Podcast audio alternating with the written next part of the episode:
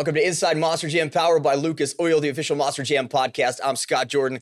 When we debuted this show a few years back, one of the biggest topics fans want to hear about is track design and construction. And we're going to handle that today. And to help me dive into that process, there's no one better than to start the conversation than to welcome back Monster Jam Senior Director of Global Operations, Jamie Dulsing. Jamie, welcome back to the show. Thanks for having me feel like uh, you've been here so many times that uh, you're now the new face of Map TV. So it's uh, it's great to see you again. Taking over. Look out. I appreciate it. I'll, I'll let you slide in. So let's uh, let's start with uh, Monster Jam in the past before we look ahead to the future uh, and the present as well. Um, tracks obviously vastly different now. Monster Jam tracks were not as consistent as they they are now back in the day. I remember watching on TV. we'd see a lot of straight line racing over cars, but I know there were different intricacies back then. So how when when did the conversation start to come into play about evolving these tracks into uh, being a little more consistent as to what we see today? Yeah, it was a, it was a big evolution. Uh, everybody, you know, who's watched Monster Jam over the years has kind of seen that evolution. But, you know, 10, 12 years ago when we started more Monster Jam and started Triple Threat, those type of uh, technical events, we really needed some consistency out of the tracks. Um, so that really helped us kind of focus in on on making a more technical track. Um, and then as we started to develop the series, you know, in stadiums and arenas, as the years went on, it really proved out that having a, a technical track that they could perfect every single week helped perfect their craft and help perfect our events as we moved on throughout the year. I know that you, uh, when, when you took over as the uh, senior director of global operations, you had a vision for for a lot of things in the company. You've taken it to, to new heights. Has your vision been realized so far as to what you wanted these tracks to become? Yeah, you know, I think it's been a, a great group uh, collaboration between everybody on on trying to, you know, have a dream and make a dream come true. But you know, honestly, I think I think we think so far out the box outside the box all the time that our dreams still aren't there, right? We've knocked a few of our check boxes off. Um, definitely the over under track was a huge one for us. Tried to develop that thing for about three years until it was actually perfected. Um, we have a lot more in our in our pocket that we're willing uh, to take a look at. You know, uh, World Finals uh, alone, starting in the stands, things like those that you know we really hadn't thought of in the past. Um, really, just trying to break ground, make well, and, stuff. And fans always uh, are so excited about World Finals track, and I know they, they have a lot to say on social media and in, the message groups about it. it. when, when World Finals comes around, is it something that you you look at, at, at that and say, okay, how can we top ourselves this year? Is, is there any type of pressure there to to give the fans something they haven't seen before? Uh, I can't even explain the amount of pressure that's there, especially for World Finals. Um, you know, our series tracks alone are are very intricate, and we try to put the best into them because that's our biggest product that we put out there uh, as far as uh, amount of times you'll see it. But World Finals has a, just a completely different level. Uh, the amount of stress and the amount of meetings that we go through to try to perfect and try to do something outside the box, man. Uh, you know, when Scott and Dan and uh, Dan's group are, you know, we're all sitting in a room. The big committee is sitting there. It's it's really just diving into all of the history of Moss Jam World Finals. What have we done? Uh, what can we do in the future? But um, you know, now that we're moving Moss Jam World Finals around, we got to take into that uh, that other aspect of it what can we fit in there? Here, What can we do? Can we put the track in the stands? Can we do an over under? Things like that that um, doesn't always you know come in first into mind uh, when other people are thinking about tracks. But it's uh, incredibly difficult to put together and be original.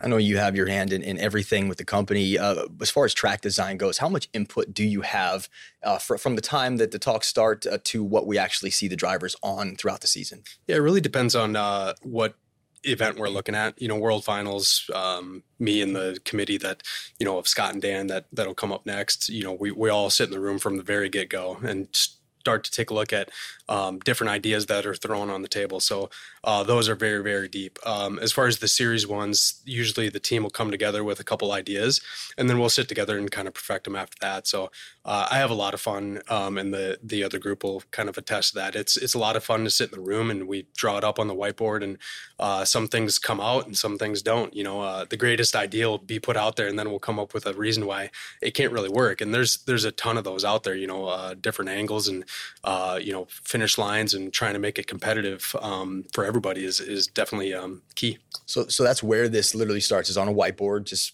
drawing and and trying to figure out what is going to be the best thing to to put out there.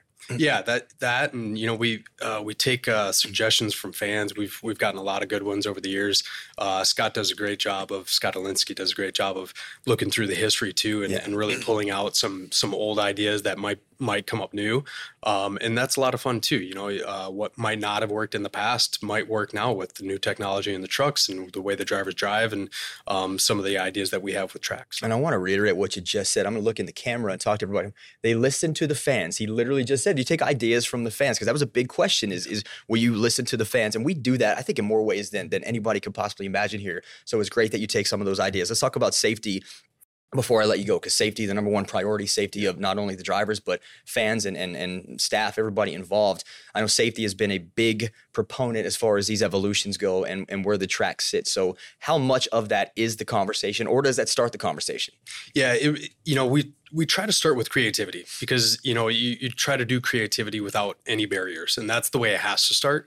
Um, and then once you whittle down to you know this idea might might fit in the track then you have to start thinking about safety number one. So um, obviously our safety holes that we have to put into consideration uh, driver safety um, was number one thing when we started talking about an over under like that was the biggest thing that we had to figure out. How do we make this safe enough for a truck to jump over another truck and and for us to come out successful in the end? So um, it's it's key um, not only in World Finals but in um, you know our arena tracks and uh, and the you know stadium tracks that we're putting out there. You too. also have to take into account that over under in a monsoon in Orlando as well and how that affects it. Yeah, and that actually went into part of the yeah. thought process too, right? Um, I think the two days before that we actually watered down that track as much as we could to see what would how it would react in the rain, and uh, luckily you know we were able to pull off some successful tests and good thing we did. Uh, it was fun, a lot of fun that night. Uh, real quick before I let you go, uh, you said your vision's not quite over yet. Any elements that, that you may be uh, looking forward to implementing in the tracks, or is that all going to be a, a, surprise for when some of these things are unveiled? Yeah, there's a lot of surprises out there, and and again, we do listen to the fans, and I think they're thinking a lot of things that we think too. So. Uh, you know, we we love the ideas of side by side racing or rhythm racing, and and again, these are all like very out there ideas, but we love those kind of ideas. What are we? What's out there that we aren't doing right now? All right, Jamie, thank you so much. I appreciate it. Jamie fun. Dulsing, everybody coming up next. Dan Allen, Scott Olinsky will be here to help us dive even more into track design and construction. Stay right where you are. More Inside Monster Jam is next.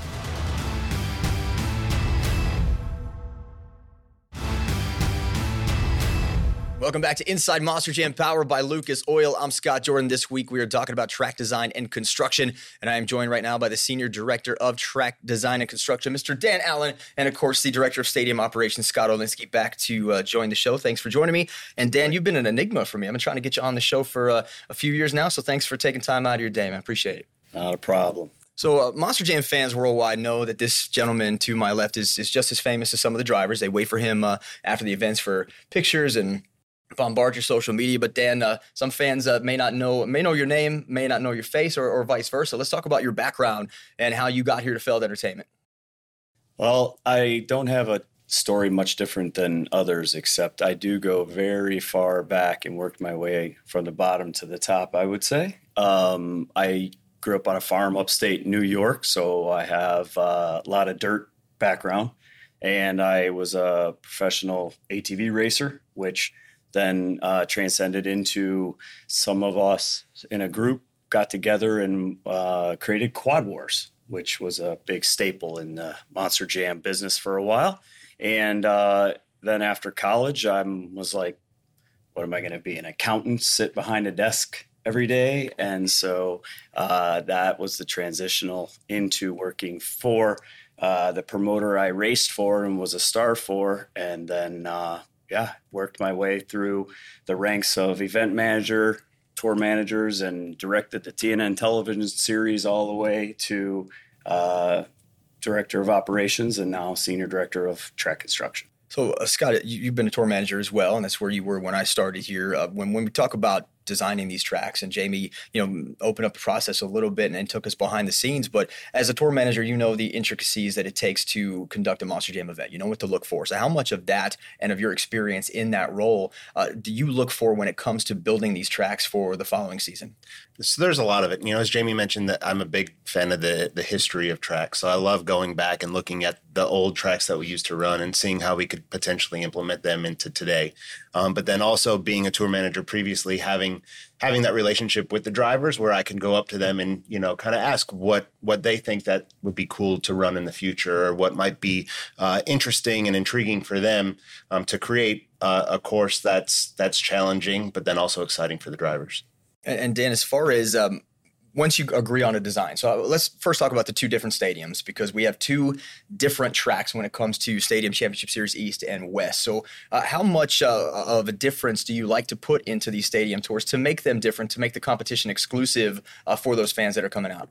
Well, like Jamie and Scott mentioned, it's it's all about the fans, right? And we want the ultimate entertainment uh, experience for them. And so I think in the end, when you're also watching these shows on television, you don't want the same track everywhere, right? So initially, we wanted some uh, diverse tracks just because, you know, it, it gives different opportunity for drivers to show off different skills the ultimate goal was really the fan experience and giving the drivers something to strive for and who can win on any given Saturday. And once the design process is over, then it becomes a matter of, of logistically how do you build the tracks, correct? So when, when, that starts to factor in and you start to plan that, how much goes into actually building a track for week one? There's a lot. So, you know, as Jamie alluded to, we have the committee that kind of plans everything with the track. So, uh, Dan, Jamie, I, and then the rest of the track construction team will kind of sit together, come up with the track that works, um, send it to the simulator to make sure that, you know, particular angles are going to work. Um, and then again, checking back with Dan to make sure A, they have enough dirt, uh, and B, they're going to have enough time to put it into any given venue.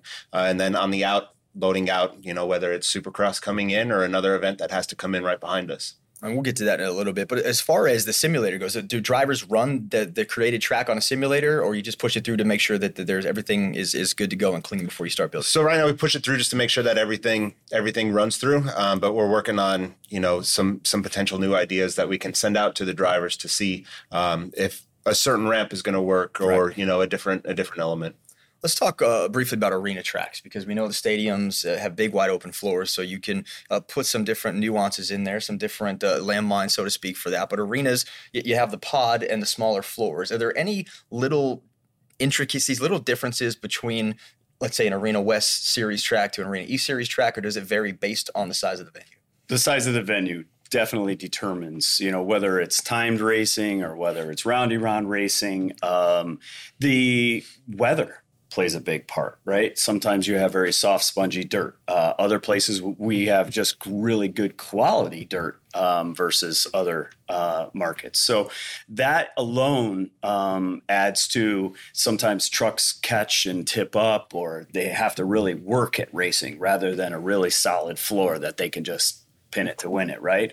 Um, but then, as Jamie mentioned earlier, with the technical part of it, like the old school with crush cars and those types of things, we now have integrated what we call our, uh, you know, mechanical ramps, right? And so we have pipes and tires and um, those types of things now last through the entirety of a show. So the first guy that he doesn't have a very good ramp versus the last guy that after it deteriorated. So I think we strived very hard to create a uh, racetrack that would withstand the duration of an event. Right. So everyone had the same opportunity from beginning to end. And then your final uh, answer on the tracks yes they we do tweak them we have shortened ramps to get bigger pop we've created some corners now to help trucks bicycle or do nose poppers. We're moving um, like the tops of you know the the wheelie bumps, the popper bumps to help aid the drivers and wherever they're at to, to put on the best show for the fans. It's fascinating stuff. This is what you've been waiting for. We're giving it to you and stay right where you are. More with Dan and Scott next on Inside Monster Jam powered by Lucas Oil.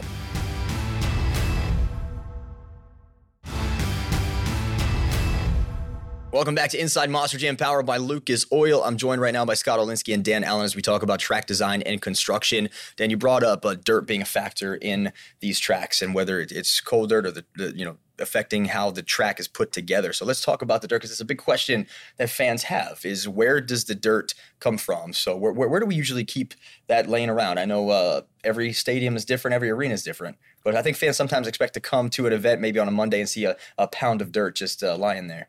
You would think, uh, as you just alluded to, laying around. I wish it was that easy. You know, you everybody walks and looks outside their house, and and you think dirt is dirt, but it's not, right? And so some can be full of brick and debris, and obviously safety for our fans are our number one concern. So we're striving to always find uh, dirt that is conducive to uh, a race surface, but also free of of debris. So um, we actually own most of our assets in every major city stadium and arena and we store it so that we can either keep it dry or we know in the weather um, we are very shackled with um, you know mother nature the contracts and trying to still put on the biggest best creative entertaining show for monster jam that we can put on and it is a, uh, a process to get the dirt in and to get it out. And and I do want to talk about some of these venues are very uh, rightfully so very um, territorial about their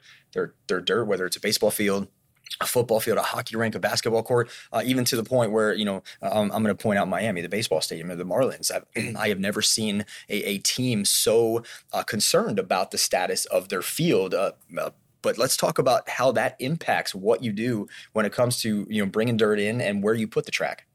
Yeah, so you know it, it obviously varies from venue to venue depending on on what you're playing underneath. You know, some places like Glendale, you're right under concrete, so it's a lot easier.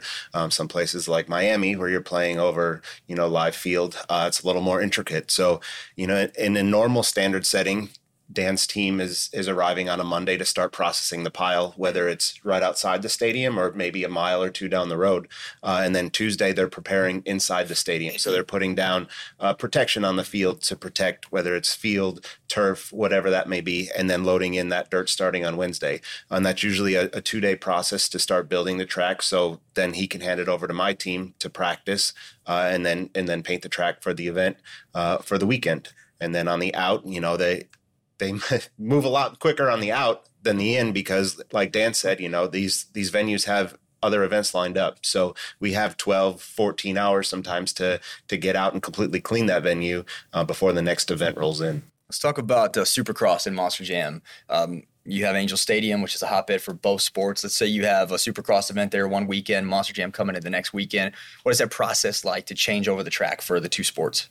Truthfully, internally for my dirt crews, we work together well because they're all my guys. So Supercross tries to uh, pile up all the jumps and leave it in a very close approximate location to where Monster Jam needs it, and vice versa. So um, where we really get hit is Mother Nature. If we have to run Monster Jam like specifically last weekend in Anaheim, and there were two rain mud events. And so there's not much left to leave Supercross behind. And then if you don't get a sunny day to dry it out and fix it, um, it's just a scramble for everyone. Um, so inside, it's it's about like how where do you hide the mud? How do you get the mud back out to bring in dry? There's a lot that we need to go through to protect the venue our racetrack, our uh, the amount of money that Feld puts into field protection, all of that, and at the same time get on to the next venue because that crew had to get to San Diego to do that Monster Jam after it rained on Supercross. So, yeah, long story short, it's it can be miserable sometimes. Although we love what we do, gives you some headaches, so right? A couple. Stay right where you guys. More Inside Monster Jam powered by Lucas Oils coming up right after this.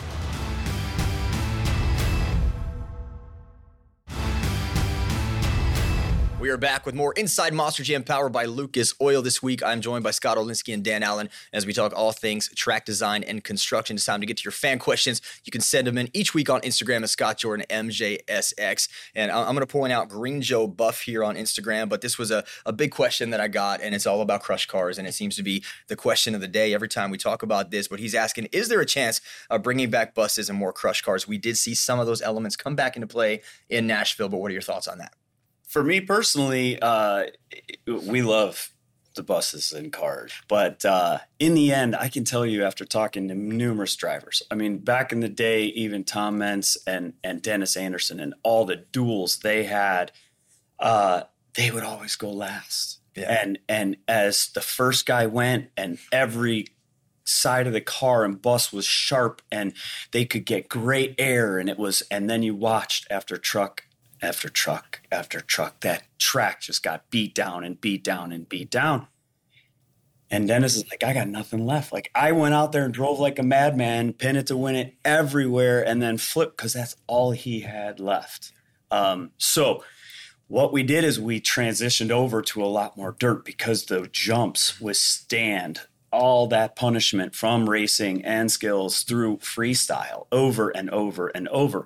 And it also allowed us to be able to go from each discipline and then we could push up a ramp that was there for two wheel to now use for freestyle to get bigger, better air. So, um, I wouldn't say it was that we were trying to take away all that excitement and car crushing from our fans. It's that we can actually produce a better, right. entertaining show and let the drivers be the drivers and the trucks be the trucks because the track didn't go away.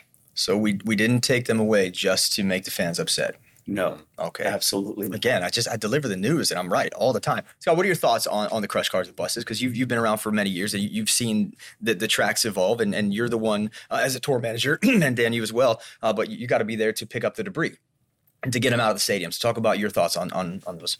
Yeah, you know, I think, you know, as Dan said, we love them. We love having them in there. It's a, it's a nice addition to a track. Um, I think it, they're almost like a special attraction now. You know, as you mentioned, World Finals, uh, we had them at the Superstar Challenge, and it's it's great to see in in the special element. Um, you know, we have we have crush cars built into the tracks now, which is cool. But you know, I love the consistency that the tracks provide for the drivers to be able to see whether you're first out in freestyle or last out in freestyle that that track's going to be the same.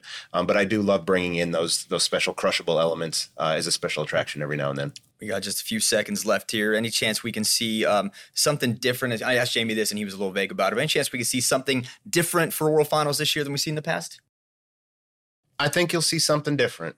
Okay. I really do. Everybody's always asking. That's what. As soon as I, I, announce I'm bringing you on, that's the question. World Finals. Can we see the track? What about you, Dan? Thoughts on that? Uh, you like being innovative with this stuff? Well, as much glass as there is in SoFi Stadium, I can assure you there won't be a start line up in the stands. Okay. I don't know how to traverse a monster truck through glass suites. So uh, we will have to go and be as creative as humanly possible to try and make the coolest, best track uh, on the floor itself. I'm looking forward to it. Dan Scott, thank you so much. That's all the time we have. I'll see you right here next time on Inside Monster Jam, powered by Lucas Oil.